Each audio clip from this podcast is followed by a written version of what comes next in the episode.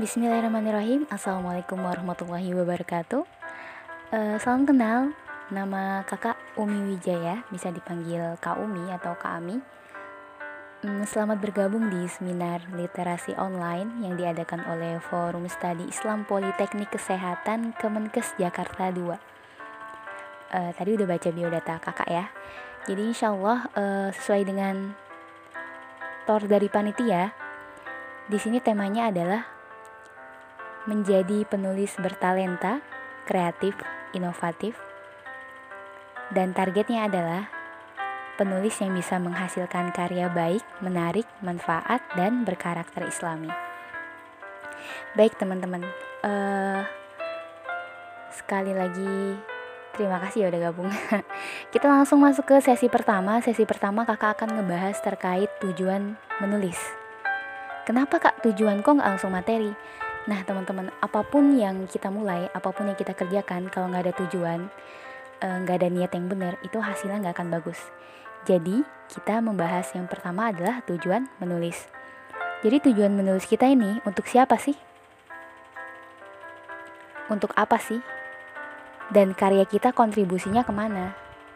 Targetnya gimana gitu? Peran apa yang akan kita berikan dari karya kita? Jangan sampai niatnya atau tujuannya salah. Yaitu misalnya, aku nulis karena ingin dilihat oleh orang lain. Aku nulis karena pandangan manusia. Aku nulis karena bla bla bla kayak gitu. Tujuan-tujuan yang sebenarnya sifatnya masih duniawi banget. Maksudnya apa sih kak? Sifatnya duniawi. Ya sifatnya sementara yang hanya dilihat sama manusia aja. Jadi kita nulis sesuai dengan kemanus uh, sesuai dengan permintaan manusia kayak gitu. Padahal kita nggak usah ngikutin permintaan orang karena nanti kita nggak berkarakter kita nggak berciri khas. Tulis ya tulis aja gitu. Jadi yang pertama kita harus benahi dulu tujuan kita niat kita. Jangan sampai kita menjadi penulis atau nanti memiliki karya tujuannya buat memperkenalkan diri kita sendiri atau biar kita dikenal oleh orang lain. Sebenarnya tujuan menulis yang paling jelas yang paling relevan, yang paling baik adalah untuk memperkenalkan pencipta kita. Memperkenalkan keagungan pencipta kita. Memperkenalkan rahmannya, rahimnya pencipta kita. Kak, berarti nggak boleh dong dikomersilin? Boleh lah, itu penghargaan. Gak usah ditolak kalau ada yang mau beli buku kita. itu penghargaan. Tapi mas kakak jangan jadikan satu satu-satunya tujuan yaitu untuk kepentingan pribadi. Jadikan tujuan menulis kita untuk kepentingan maslahat atau kepentingan umat, ya. Jadi sekarang kita perbaiki dulu niat kita. Sebenarnya kita nulis untuk siapa, untuk apa, dan kontribusinya gimana nantinya. Semua hal, semua hal nggak terkait menulis aja sebenarnya. Oke teman-teman, itu sesi pertama terkait tujuan menulis. Jadi sekarang udah perbaharui, perbaharui niat ya, udah tahu niatnya apa nulis. Terus sesi kedua, kita udah mulai masuk teori. Bagaimana sih menulis yang sesuai dengan nilai-nilai Islam? E, poin pertama, teman-teman harus memilih topik ya, memilih tema. Beda sama judul ya, judul mah bisa belakangan sebenarnya kalau nanti mentok sama judul itu agak sulit. Tapi kita harus punya tema. Kita harus punya topik. Apa aja bebas, bisa dipilih dari mana aja. Sebenarnya sejatinya nih ya, semua tulisan itu sama. Yang membedakan adalah sudut pandang dari penulis. Sudut pandang itu yang ngebuat tulisan kita jadi bermakna, lebih spesial, lebih istimewa. Kakak ambil contoh, misalnya kita mau ngambil tema tentang kenangan. Kalau kita nyebut tema kenangan, pasti yang ada di pikiran orang-orang kebanyakan terkait tentang masa lalu, kesedihan, gak bisa move on, kayak gitu. Tapi kalau kita punya sudut pandang yang lain, kita bisa bikin tema kenangan itu menjadi tema yang bagus.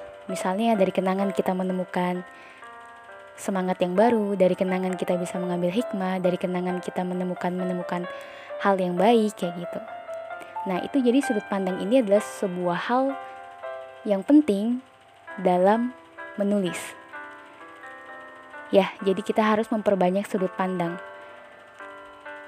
Kita ngelihat buku, kata orang buku itu jendela dunia, kata orang buku itu e, biasanya ada di perpustakaan. Tapi kalau sudut pandang kita, kita harus beda. Selain dia jendela dunia, selain dia ada di perpustakaan, dia punya nilai yang lebih tinggi dari itu.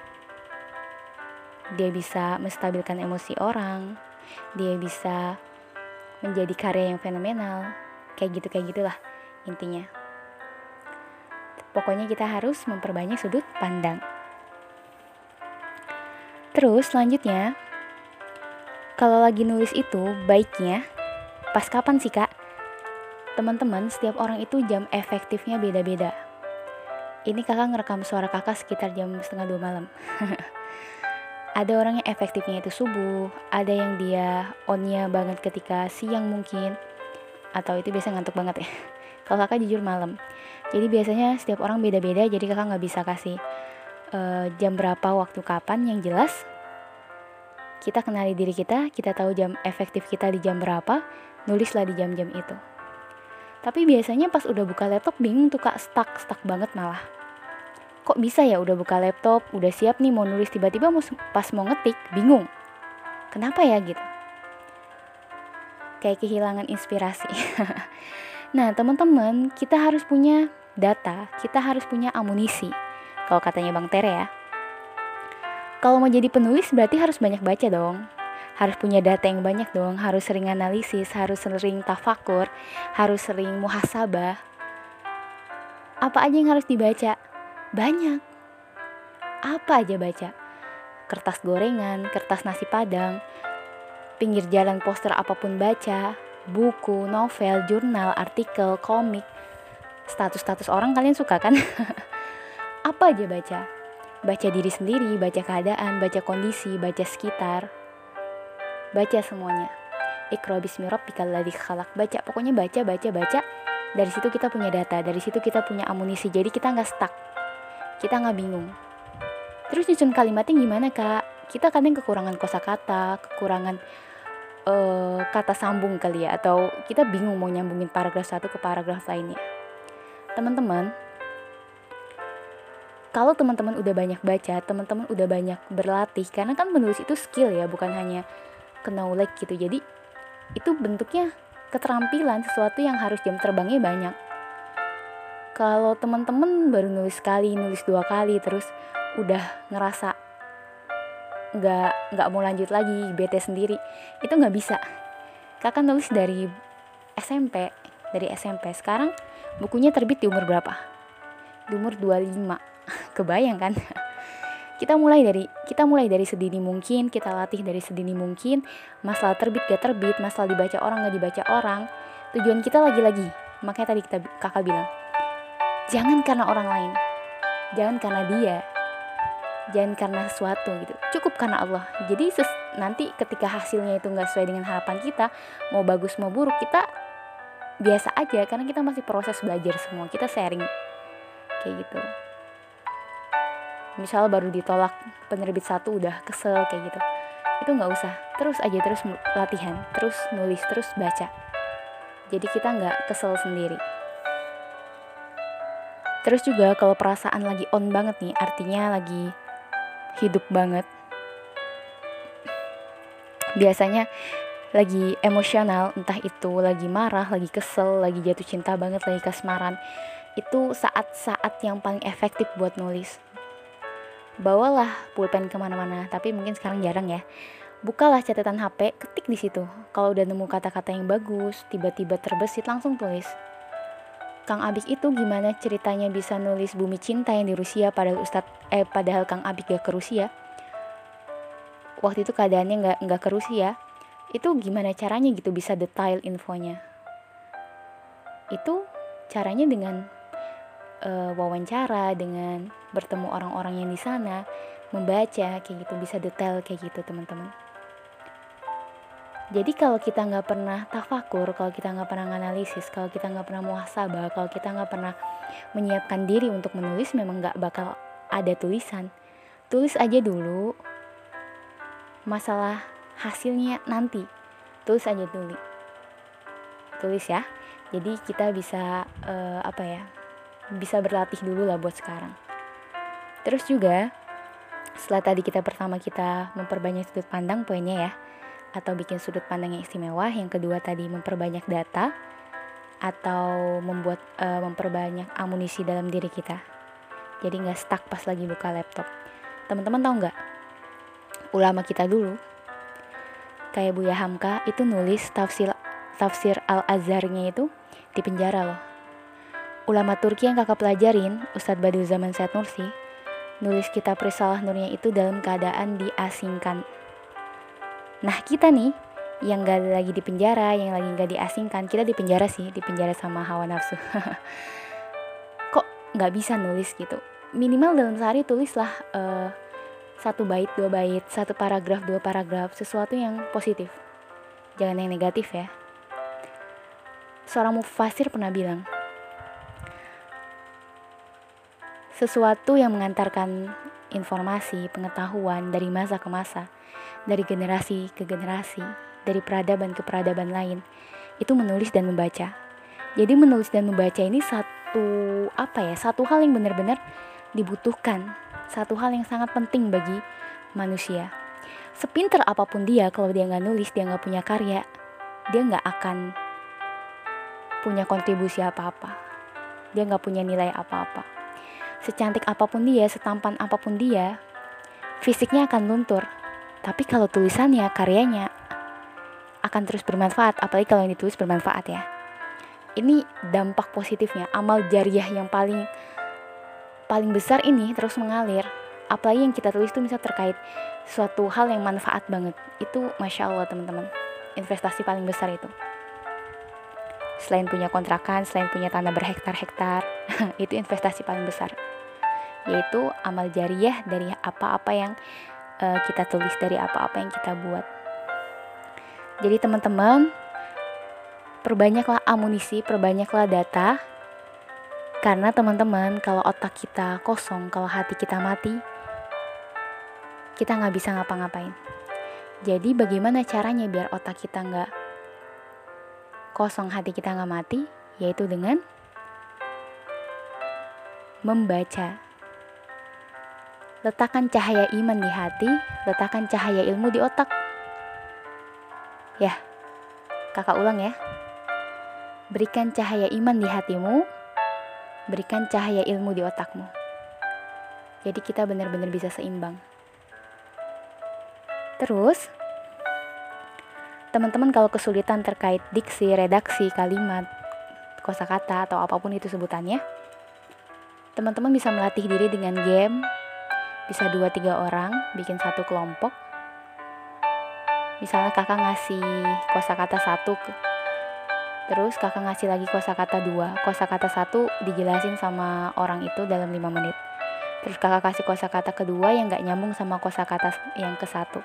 Dan orang itu harus bikin nyambung kosakata ke satu sama kosakata kedua. Itu bentuk latihan memperbanyak diksi memperbanyak sudut pandang. Itu kalian bisa latihan sendiri kalau lagi ngumpul atau lagi rapat itu memperbanyak kosakata.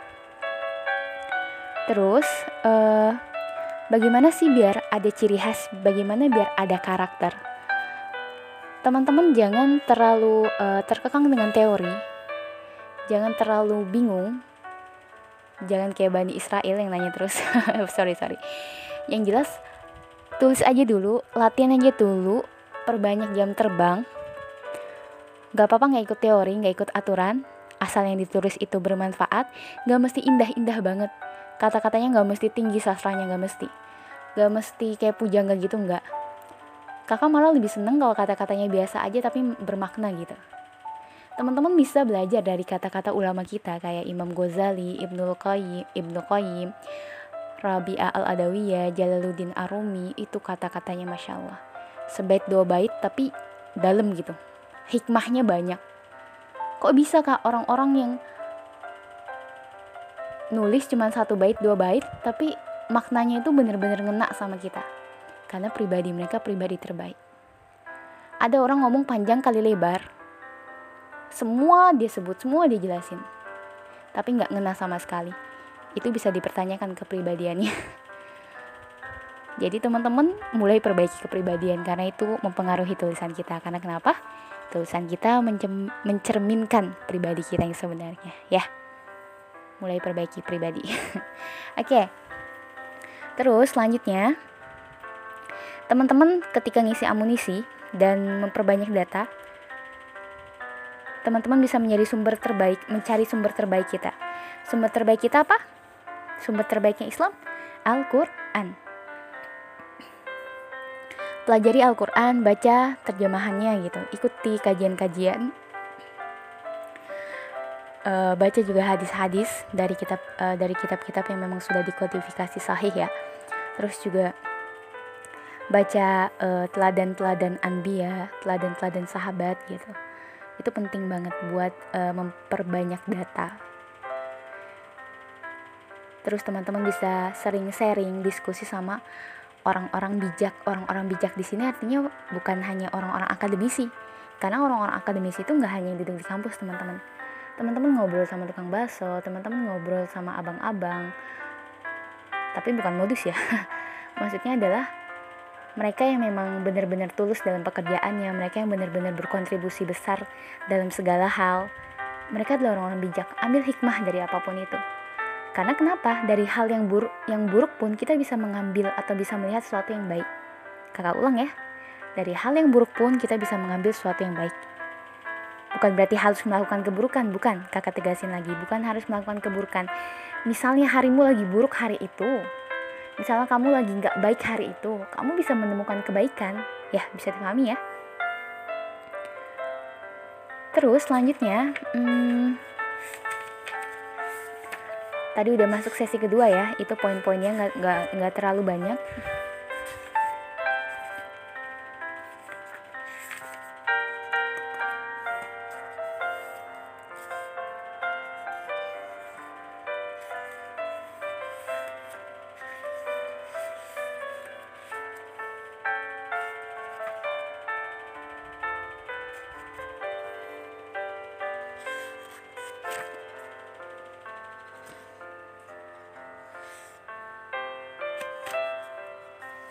ya teman-teman. Tadi catatannya hilang. Oh oke okay. kita masuk ke sesi terakhir. Ini sesi hmm, disiplin. Disiplin diri. Artinya kita harus punya uh, jadwal. Kita bisa bikin jadwal dalam 24 jam itu. Terserah mau pilih ambil berapa menit berapa jam buat nulis. Entah itu bentuknya challenge 30 hari menulis atau entah bikin status harian atau bikin eh, kata-kata motivasi atau nge-share sesuatu yang bermanfaat di grup kayak gitu. Itu bebas bisa dimulai dari hal-hal yang kecil. Dan mohon sekali untuk para penulis-penulis masa depan penulis-penulis yang akan mengubah peradaban menjadi lebih baik uh, tolong perhatikan perkataan teman-teman. Jangan sampai teman-teman berkata kasar kebun binatang semua dikeluarin hawa nafsu masih diikutin nggak bisa minimalisir egois kayak gitu. Sering baper itu agak-agak apa ya agak-agak berbahaya ketika teman-teman nggak bisa mengendalikan itu. Karena kalau kita mau menulis sesuatu yang baik tentu kita harus berpikir yang baik. Gak mungkin banget kita nulis yang baik tapi pikiran kita buruk. Itu catatan penting lah untuk bagaimana uh, kita bisa menulis yang baik, yang indah, yang bermanfaat, yang berkarakter sesuai dengan ajaran Islam. Terus juga teman-teman harus percaya diri, gak usah kesandung sama omongan orang kalau kata Kak Konit. Jadi omongan orang itu ya pura-pura nggak dengar aja, pura-pura nggak tahu kalau misalnya itu bentuknya kritikan yang tidak membangun. Paham ya kritikan yang tidak membangun? Dan ayolah kita jadi orang yang gak usah membunuh mimpi orang lain Gak usah takut sama pembunuh-pembunuh mimpi itu. Kita terus bermimpi, kita terus berjuang, teruslah menulis. Kalau omongan itu menghambat, gak usah dengerin. Kalau omongan itu e, membentuk kamu, dengerin. Karena gak setiap orang itu siap dikritik. Ya, jadi kita harus benar-benar punya prinsip tegas atau kita mungkin dalam beberapa saat bisa bersikap bodoh amat dalam beberapa kondisi. Kakak termasuk yang punya prinsip bodoh amat dalam beberapa kondisi ya bukannya introvert atau misalnya antisosial memang sih di beberapa keadaan. Tapi itu bisa membangun kita dalam menulis bisa membangun diri kayak gitu maksudnya. Jadi teman-teman harus percaya diri jangan sampai kesandung omongan orang jangan juga jadi pembunuh mimpi orang lain. Boleh teman-teman uh, punya ambisi tapi jangan juga terlalu ambisius itu kata dosen tasawuf kakak selanjutnya di sini teman-teman uh, berani publish jadi nggak hanya untuk diri teman-teman tadi kita balik ke bagian sesi pertama ya tujuan kita menulis Gak hanya untuk kepentingan pribadi, serius itu gak ada gunanya sama sekali. Mungkin kita di awal nulis hanya untuk mengekspresikan diri kita sendiri, meluapkan emosi, tapi siapa tahu ada orang yang bisa ngambil pengalaman dari tulisan kita. Siapa tahu ada yang bisa mendapatkan inspirasi atau ide dari tulisan kita. Jadi itu bener sebenarnya tulisan itu semacam semacam tabungan ya, semacam sesuatu hal yang penting gitu. Jadi teman-teman mulailah mempublish nanti kalau teman-teman masih takut sama komenan orang tutup komennya misalnya dipublish di media sosial atau kirimlah ke satu teman yang bijak ke kakak juga boleh. Kita bisa sharing kayak gitu. Kak ini gimana tulisannya kirim ke teman-temanmu yang bisa uh, nantinya bikin kamu lebih semangat kayak gitu bikin kamu lebih percaya diri kalau kamu belum berani publish buat banyak orang, kirim ke satu dua orang yang kamu percaya. Itu ngebantu banget. Kakak dulu saking apa ya? Saking pengennya tulisan kakak dibaca, kakak fotokopi itu beberapa jilid cerpen kakak, kakak bagiin satu kelas. Itu uh, komennya macem-macem yang tadi kakak bilang yang gak bagus kakak dia yang gak yang komen yang gak bagus kakak biasa aja. Nggak terlalu respect. Cuman yang komennya bagus kakak jadiin cambukan lagi kakak jadiin uh, apa ya suatu alasan lagi ngebuat kakak mau nulis lagi kayak gitu. Ada masa yang bener-bener bikin kita jatuh bikin kita nggak mau nulis. Ada masa-masa kayak gitu. Normal ketika kita ada di masa itu. Cuman jadi nggak normal ketika kita stuck di masa itu. Paham ya jadi sesi terakhir ini ngebuat uh, harusnya kita lebih percaya diri ngebuat kita nggak kesandung sama orang omongan orang buat target, buat planning, publish. Kirim ke penerbit-penerbit silahkan kalau sudah e, banyak naskahnya gitu. Sekarang banyak penerbit-penerbit yang bagus-bagus, yang gratis, editing semuanya. Kalau memang sudah layak, sudah percaya silahkan terbitkan. Tapi lagi-lagi jangan kecewa kalau misalnya belum diterima. Kalau diterima, jangan juga berharap e, berlebihan. Jadi kita harus benar-benar menstabilkan semuanya ya. Itu sih beberapa pembahasan terkait uh, seminar literasi kita pada saat ini. Jadi poinnya nggak terlalu banyak, teorinya juga. Kalau kakak sendiri nulis memang itu catatan-catatan lama kemarin yang di buku perdana kakak. Catatan-catatan lama kakak kumpulin, kakak revisi dikit, kakak publish. Kalau nulis di majalah-majalah kampus atau nulis di eh, media-media uh, online itu udah udah udah sering. Itu juga bisa ngelatih tadi yang kakak bilang. Pokoknya sekarang gunakan waktumu gunakan apa-apa yang ada deket sama kamu yang sudah Allah kasih. Gunakan itu untuk memperkenalkan keagungan Allah. Memperkenalkan kasihnya Allah. Bukan untuk menghancurkan orang lain bukan untuk menyakiti orang lain bukan untuk ngomongin orang lain bukan untuk uh, nyindir orang lain. Kita semua saudara. Adapun perbedaan yang ada sama kita, gak usah dibesar-besarin deh. Karena kenapa? Karena kita saudara. Jadi gak usah nulis hal-hal yang uh, ngebuat Islam itu menjadi jelek. Ya. Tulislah yang ngebuat Islam itu menjadi lebih indah. Berikan nilai-nilai terbaik, berikan uh, tulisan-tulisan terbaikmu tentang keindahan Islam walaupun sebenarnya tanpa tulisan kita Islam itu udah indah. Lagi-lagi tadi isi hatimu dengan cahaya iman isi otakmu dengan cahaya ilmu. Itu perkataannya Ustadz Badiu Zaman Said Nursi yang kakak ambil dari kitabnya Risalah Nur. Karena keilmuan itu nggak bisa dipisahkan. Karena kenapa kalau dia hanya belajar agama dia jadi fanatik kalau dia hanya belajar ilmu umum, dia jadi skeptis. Ilmu umum itu menjadi cahaya bagi akal, bagi otak. Dan ilmu agama itu menjadi cahaya bagi hati. Sekali lagi katakan ya. Akalmu harus diberikan cahaya ilmu dan hatimu harus diberikan cahaya iman. Jadi teman-teman kita harus memahami syariat dengan baik, harus menerima aturan-aturan dari Allah, ngikutin petunjuknya. Jadi nanti dari situ kita bisa benar-benar uh, melihat cahaya-cahaya Allah yang indah, kita benar-benar bisa tafakur dengan apa pun yang sudah Allah berikan. Kita bisa lebih paham dengan uh, keadaan-keadaan yang sebenarnya. Tapi kak, keadaanku terbatas banget. Aku nggak punya ini, nggak punya laptop, nggak punya banyak buku. Aku juga bukan akademisi. Aku juga ya gitu. Pokoknya aku juga nggak ada darah seninya. Lagi-lagi kita tekankan ya.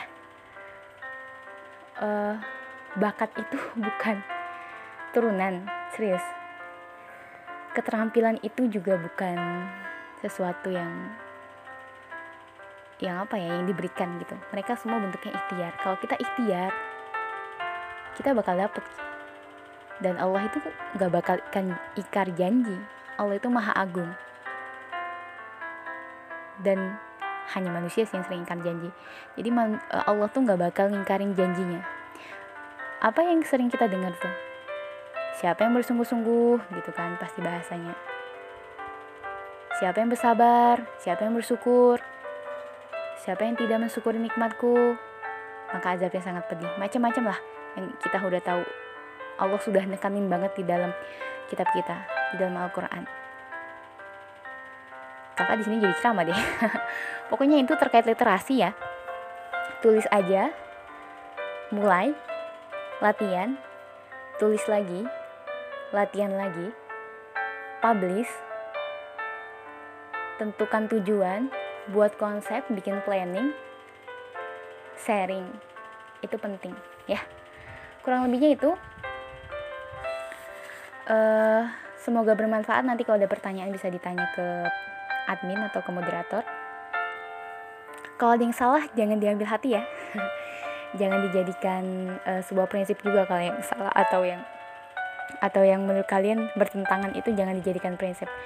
Yang kakak sampaikan dari beberapa referensi ada juga yang opini kakak, jadi teman-teman silakan misahin yang mana nih bentuknya prinsip, yang mana nih bentuknya opini, yang mana nih bentuknya uh, argumen, pendapat kayak gitu. Teman-teman silakan pisahin teman-teman nggak perlu ambil semuanya teman-teman ambil yang kira-kira teman-teman bisa lakukan. Dan menulis ini perspektifnya banyak banget. Teman-teman bisa ngambil dari siapa aja. Yang jelas kakak hanya menganjurkan kakak hanya memberikan saran kakak hanya sharing. Semoga bermanfaat. Terima kasih banyak. Allah razil sum iya aksyamlar kan ini malam. Wassalamualaikum warahmatullahi wabarakatuh. Bismillahirrahmanirrahim. Assalamualaikum warahmatullahi wabarakatuh Uh, salam kenal, nama kakak Umi Wijaya, bisa dipanggil Kak Umi atau Kak Ami. Um, selamat bergabung di seminar literasi online yang diadakan oleh Forum Studi Islam Politeknik Kesehatan Kemenkes Jakarta 2. Uh, eh, tadi udah baca biodata kakak ya. Jadi insya Allah uh, sesuai dengan tor dari panitia, di sini temanya adalah menjadi penulis bertalenta, kreatif, inovatif, dan targetnya adalah penulis yang bisa menghasilkan karya baik, menarik, manfaat, dan berkarakter islami. Baik teman-teman, uh, sekali lagi terima kasih ya udah gabung. Kita langsung masuk ke sesi pertama. Sesi pertama kakak akan ngebahas terkait tujuan menulis. Kenapa kak tujuan kok nggak langsung materi? Nah, teman-teman, apa pun yang kita mulai, apa pun yang kita kerjakan, kalau nggak ada tujuan, eh, nggak ada niat yang benar, itu hasilnya nggak akan bagus. Jadi, kita membahas yang pertama adalah tujuan menulis. Jadi, tujuan menulis kita ini untuk siapa sih? Untuk apa sih? Dan karya kita kontribusinya ke mana? Targetnya gimana gitu? Peran apa yang akan kita berikan dari karya kita? Jangan sampai niatnya atau tujuannya salah. Yaitu misalnya, aku nulis karena ingin dilihat oleh orang lain. Aku nulis karena pandangan manusia. Aku nulis karena bla bla bla kayak gitu. Tujuan-tujuan yang sebenarnya sifatnya masih duniawi banget. Maksudnya apa sih kak? Sifatnya duniawi. Ya sifatnya sementara. yang hanya dilihat sama manusia aja. Jadi kita nulis sesuai dengan kemanus uh, sesuai dengan permintaan manusia kayak gitu. Padahal kita nggak usah ngikutin permintaan orang karena nanti kita nggak berkarakter, kita nggak berciri khas. Tulis ya tulis aja gitu. Jadi yang pertama kita harus benahi dulu tujuan kita, niat kita. Jangan sampai kita menjadi penulis atau nanti memiliki karya tujuannya buat memperkenalkan diri kita sendiri atau biar kita dikenal oleh orang lain. Sebenarnya tujuan menulis yang paling jelas, yang paling relevan, yang paling baik adalah untuk memperkenalkan pencipta kita. Memperkenalkan keagungan pencipta kita. Memperkenalkan rahmannya, rahimnya pencipta kita. Kak berarti nggak boleh dong dikomersilin? Boleh lah, itu penghargaan. Gak usah ditolak kalau ada yang mau beli buku kita. itu penghargaan. Tapi mas kakak jangan jadikan satu satu-satunya tujuan yaitu untuk kepentingan pribadi. Jadikan tujuan menulis kita untuk kepentingan maslahat atau kepentingan umat ya. Jadi sekarang kita perbaiki dulu niat kita sebenarnya kita nulis untuk siapa, untuk apa, dan kontribusinya gimana nantinya. Semua hal, semua hal, nggak terkait menulis aja sebenarnya. Oke teman-teman, itu sesi pertama terkait tujuan menulis. Jadi sekarang udah perbaharui, perbaharui niat ya, udah tahu niatnya apa nulis. Terus sesi kedua, kita udah mulai masuk teori, bagaimana sih menulis yang sesuai dengan nilai-nilai Islam. Uh, poin pertama, teman-teman harus memilih topik ya, memilih tema. Beda sama judul ya, judul mah bisa belakangan sebenarnya. Kalau nanti mentok sama judul itu agak sulit. Tapi kita harus punya tema. Kita harus punya topik.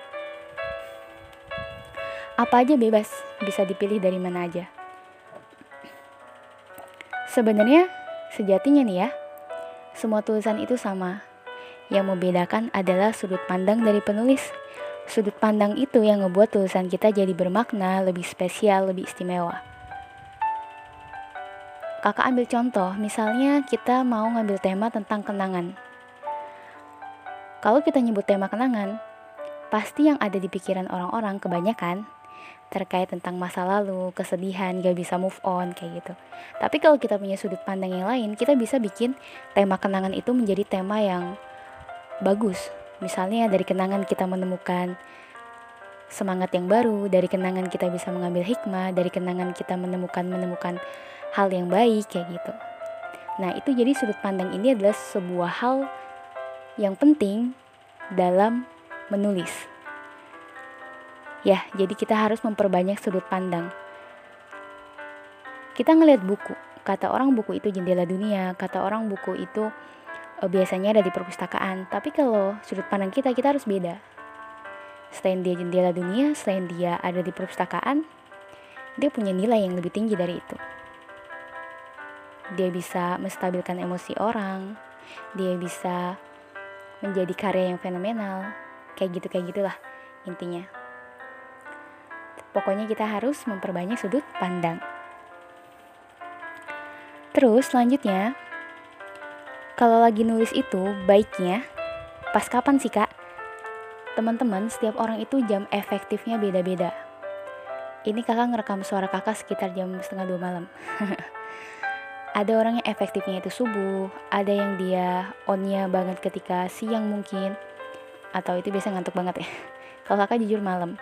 Jadi biasanya setiap orang beda-beda, jadi kakak nggak bisa kasih uh, jam berapa, waktu kapan. Yang jelas kita kenali diri kita, kita tahu jam efektif kita di jam berapa, nulislah di jam-jam itu.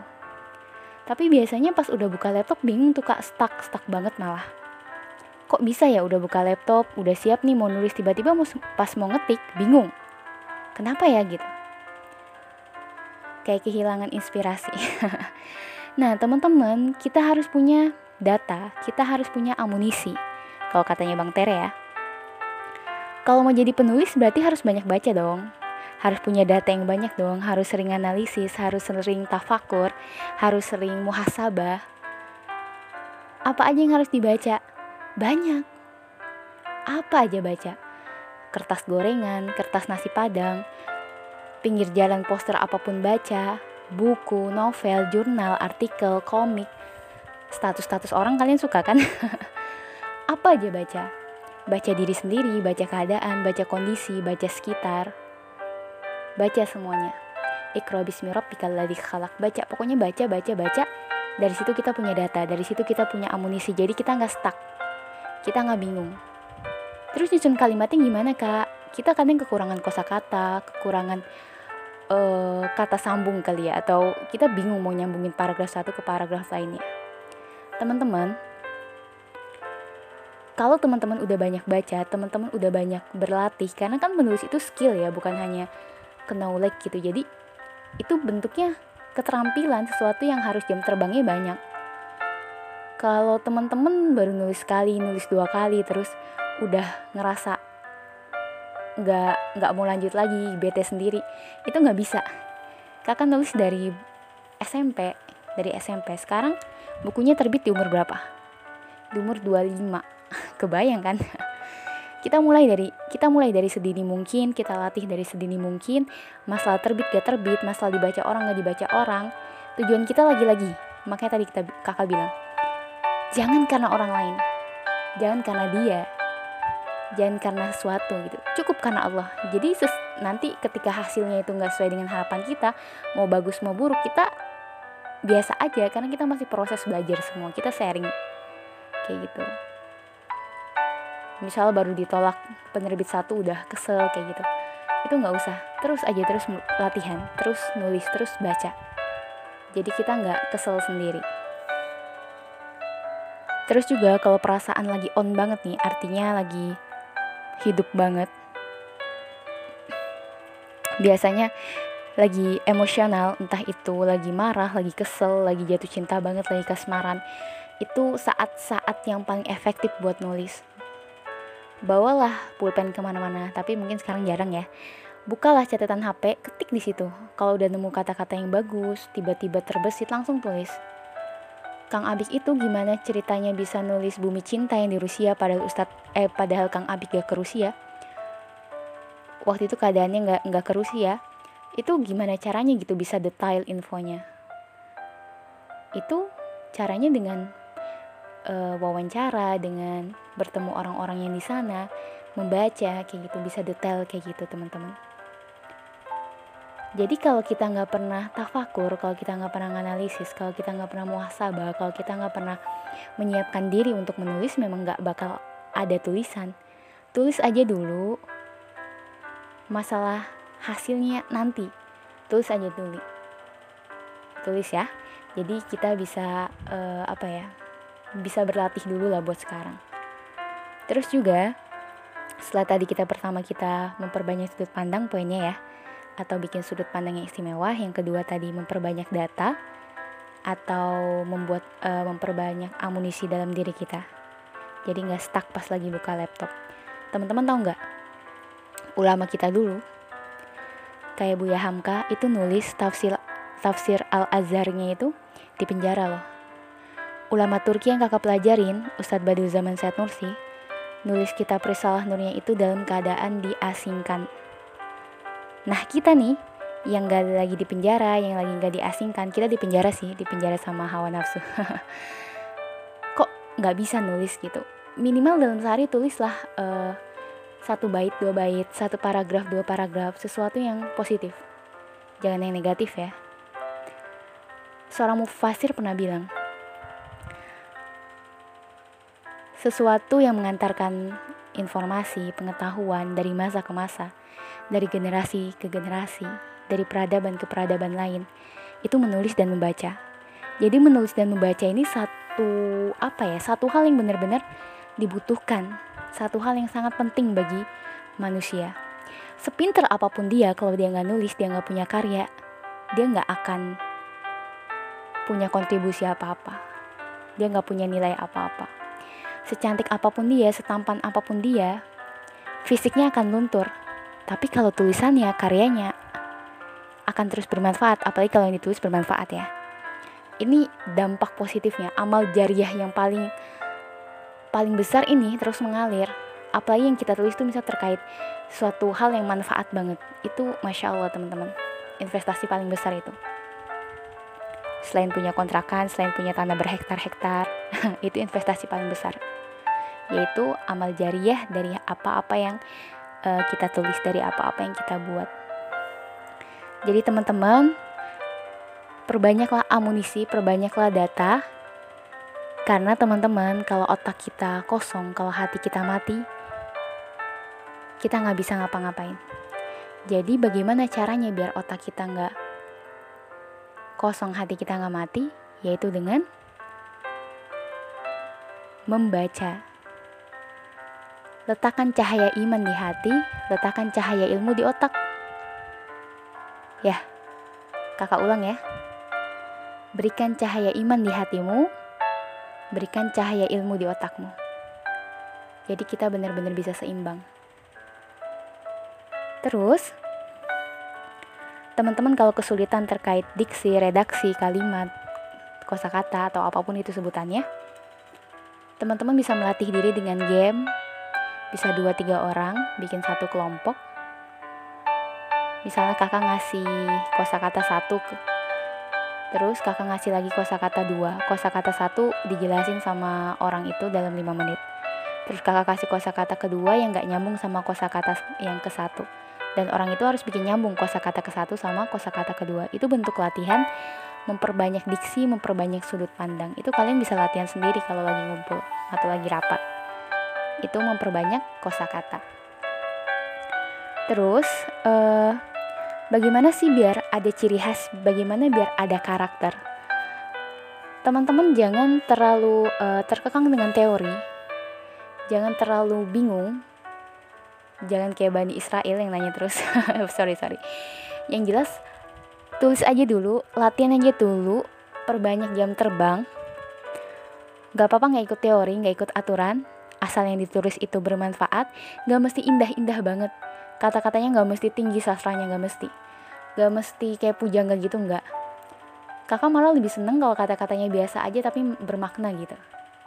Teman-teman bisa belajar dari kata-kata ulama kita kayak Imam Ghazali, Ibnu Qayyim, Ibnu Qayyim, Rabi'ah al-Adawiyah, Jalaluddin Arumi itu kata-katanya masya Allah.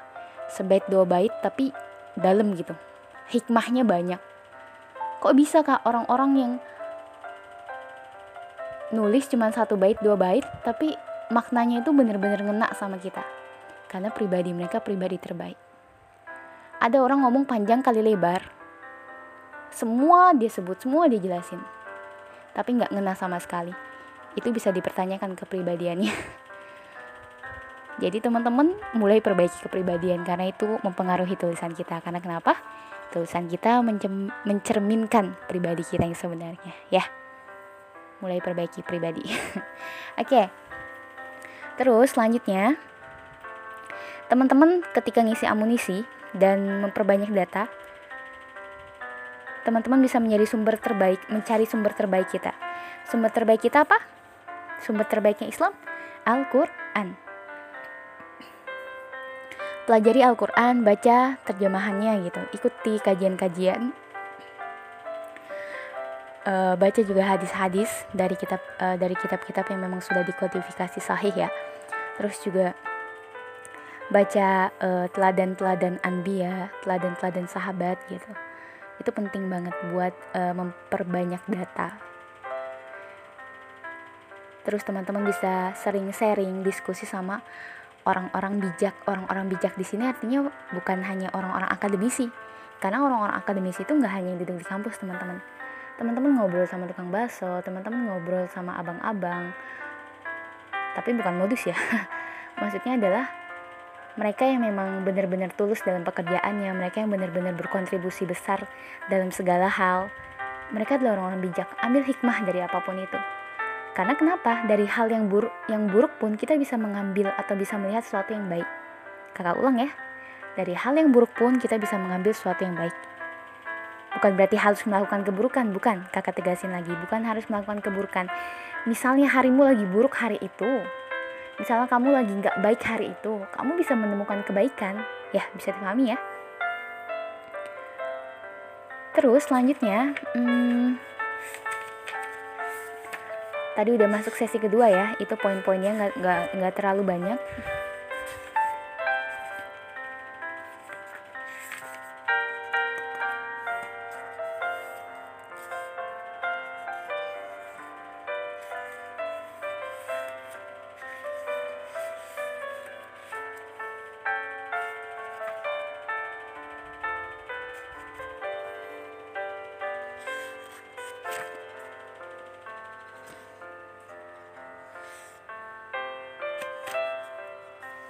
ya teman-teman. Tadi catatannya hilang. Oh oke okay. kita masuk ke sesi terakhir. Ini sesi hmm, disiplin. Disiplin diri. Artinya kita harus punya uh, jadwal. Kita bisa bikin jadwal dalam 24 jam itu. Terserah mau pilih ambil berapa menit berapa jam buat nulis. Entah itu bentuknya challenge 30 hari menulis atau entah bikin status harian atau bikin eh, kata-kata motivasi atau nge-share sesuatu yang bermanfaat di grup kayak gitu itu bebas bisa dimulai dari hal-hal yang kecil. Dan mohon sekali untuk para penulis-penulis masa depan penulis-penulis yang akan mengubah peradaban menjadi lebih baik uh, tolong perhatikan perkataan teman-teman. Jangan sampai teman-teman berkata kasar kebun binatang semua dikeluarin hawa nafsu masih diikutin nggak bisa minimalisir egois kayak gitu. Sering baper itu agak-agak apa ya agak-agak berbahaya ketika teman-teman nggak bisa mengendalikan itu. Karena kalau kita mau menulis sesuatu yang baik tentu kita harus berpikir yang baik. Gak mungkin banget kita nulis yang baik tapi pikiran kita buruk. Itu catatan penting lah untuk bagaimana uh, kita bisa menulis yang baik, yang indah, yang bermanfaat, yang berkarakter sesuai dengan ajaran Islam. Terus juga teman-teman harus percaya diri, gak usah kesandung sama omongan orang kalau kata Kak Konit. Jadi omongan orang itu ya pura-pura nggak dengar aja, pura-pura nggak tahu kalau misalnya itu bentuknya kritikan yang tidak membangun. Paham ya kritikan yang tidak membangun? Dan ayolah kita jadi orang yang gak usah membunuh mimpi orang lain Gak usah takut sama pembunuh-pembunuh mimpi itu. Kita terus bermimpi, kita terus berjuang, teruslah menulis. Kalau omongan itu menghambat, gak usah dengerin. Kalau omongan itu e, membentuk kamu, dengerin. Karena gak setiap orang itu siap dikritik. Ya, jadi kita harus benar-benar punya prinsip tegas atau kita mungkin dalam beberapa saat bisa bersikap bodoh amat dalam beberapa kondisi. Kakak termasuk yang punya prinsip bodoh amat dalam beberapa kondisi ya bukannya introvert atau misalnya antisosial memang sih di beberapa keadaan tapi itu bisa membangun kita dalam menulis bisa membangun diri kayak gitu maksudnya. Jadi teman-teman harus percaya diri jangan sampai kesandung omongan orang jangan juga jadi pembunuh mimpi orang lain.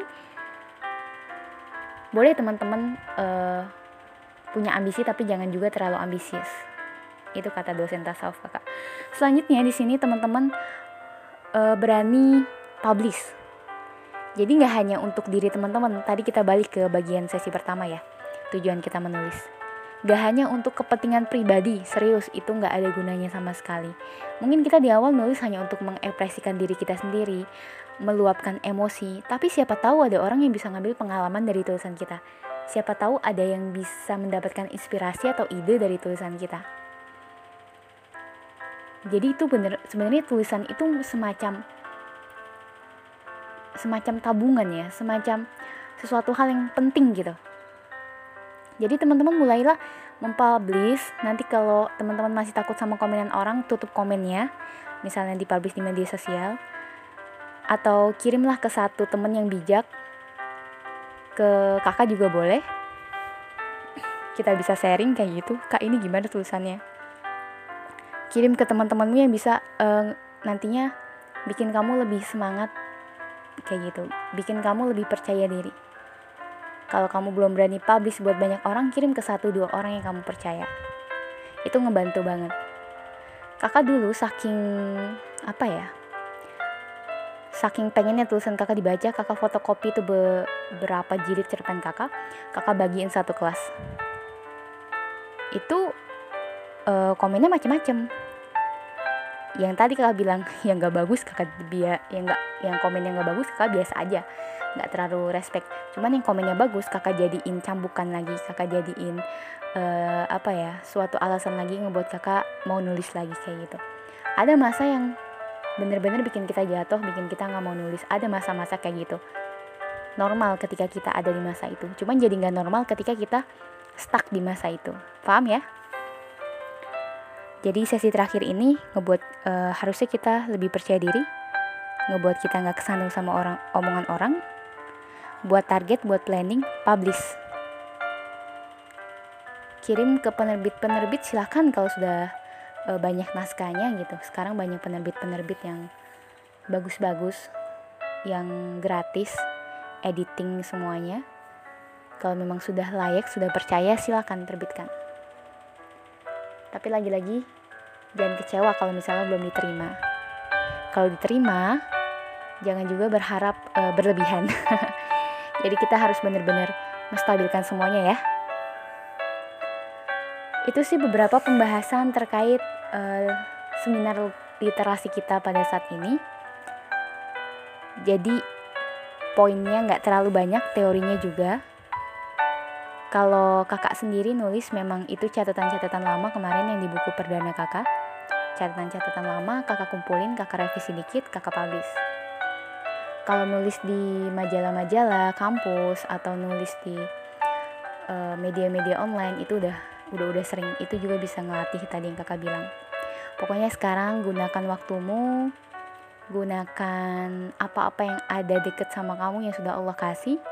Gunakan itu untuk memperkenalkan keagungan Allah.